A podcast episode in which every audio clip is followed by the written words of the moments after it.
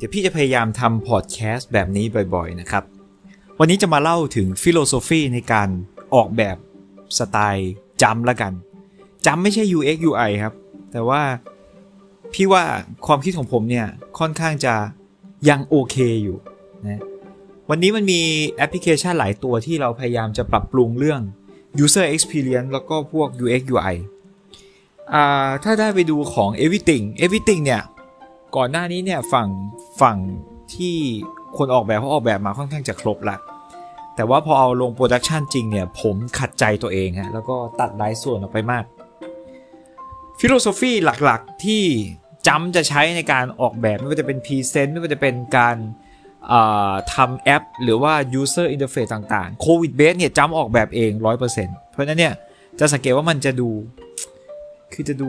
ไม่มีอะไรอะจำเป็นคนที่ ชอบความสะอาดครับ เพราะนั้นเนี่ยอะไรที่มันดูแล้วแบบมันไม่ได้ใช้อะทิ้ง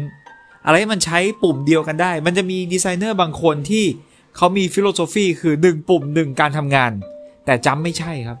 จำเนี่ยจะใช้ 1 ปุ่มหลายการทำงานถ้าแม่งเหมือนกันนะฮะอะ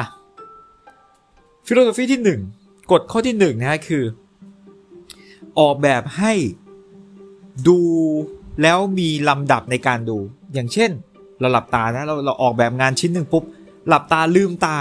สิ่งแรกที่เราเห็นคือควรจะเป็นสิ่งที่ลูกค้าอยากจะเห็นเลย ในหน้า Everything จะมีการออกแบบ interface ใหม่เดี๋ยวไว้ cap มาให้ดู Everything เนี่ยการ์ดแต่ละการ์ดพอลืมตาขึ้นมาปุ๊บปึ้งสิ่งที่ลูกค้าเห็นสิ่งแรกคือเขาอยู่ที่ไหนเขาอยู่ที่ไหนนะคือ location ที่เราพยายามจะสื่อว่าเขาอยู่ที่ไหน สิ่งที่ 2 ก็คือการ์ดข้างล่างในแต่ละการ์ด ไอ้ปุ่ม search เนี่ยมันเคยมันเคยเด่นเท่ากับตัว location ก็ dim มันทิ้งไป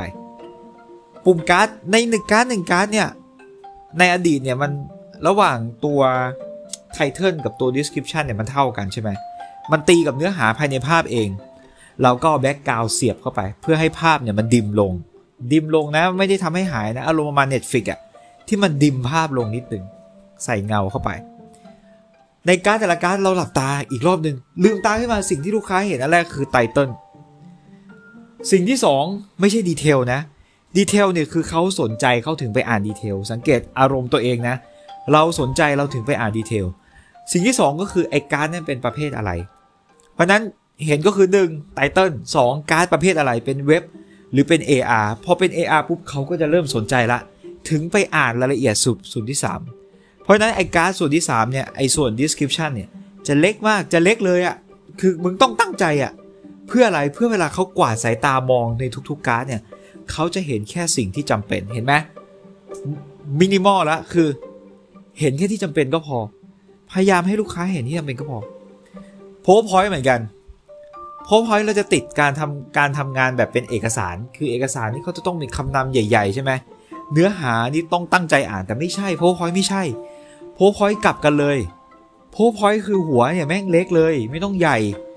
แล้วเนื้อหาที่เราจะพูดนะสไลด์นั่นน่ะเอาให้ใหญ่ คนหลับตา คนเห็น PowerPoint สิ่งแรกที่เขาเห็นคือเนื้อหานะ ไม่ใช่หัวข้อ ไม่ใช่ background background นี่คือ ถ้าคนสังเกตว่าทำ PowerPoint ที่เป็น pitching อะเขาจะไม่เอา background มาใส่ เพราะมันจะไปตีกับเนื้อหา มันจะดูยากว่าเนื้อหามันอยู่ตรงไหน เขาจะแบ่งหมวดหมู่ไปเลยว่า background อยู่ด้านขวา ถ้าจะเอามาแต่ง decorate นะ เอารูปอะไรต่างๆ มา decorate นะ จะไว้ในโซนเดียวกัน และเอาตัวอักษรใหญ่ ๆ เนื้อหาใหญ่ ๆ เช่นสมมติว่าเราจะทำเอกสารเกี่ยวกับ project เรา project หนึ่งสไลด์นี้เกี่ยวกับว่า project เรามีจุดประสงค์อะไรบ้าง จุดประสงค์อะไรบ้างคำว่าจุดประสงค์เนี่ยเล็กเลยไอ้ bullet ที่อยู่ข้างล่างเนี่ยใหญ่เลย เพราะระหว่างที่เราพูดสาธยายสนทนาเนี่ย เขาจะเห็น bullet เหล่านั้นล่วงหน้า เหมือนเรา feed ข้อมูลให้เขาล่วงหน้า ยังไงแม่งก็ต้องดูก่อนล่วงหน้า มันไม่ได้ดูตามเราหรอก เพราะนั้นเนี่ยถ้าเราไปดูใส่หมวดหมู่ใหญ่ ๆ แล้วไอ้เนื้อหาเล็ก ๆ เนี่ย คือมันต้องตั้งใจดูกลายเป็นว่ามันรอจากเรา พอมันรอจากเราเนี่ยเอาจริงมันตามไม่ทันนะ แต่ถ้าเราเอาเนื้อหาใหญ่ ๆ แล้วหมวดหมู่เล็กลง มันจะตามเราทันเพราะมันเหมือนฟีดข้อมูลมาก่อนอะแล้วมันก็พร้อม ฟังที่เราอธิบายอีกรอบหนึ่งเหมือนเป็นการขยายความ อันนี้แหละคือ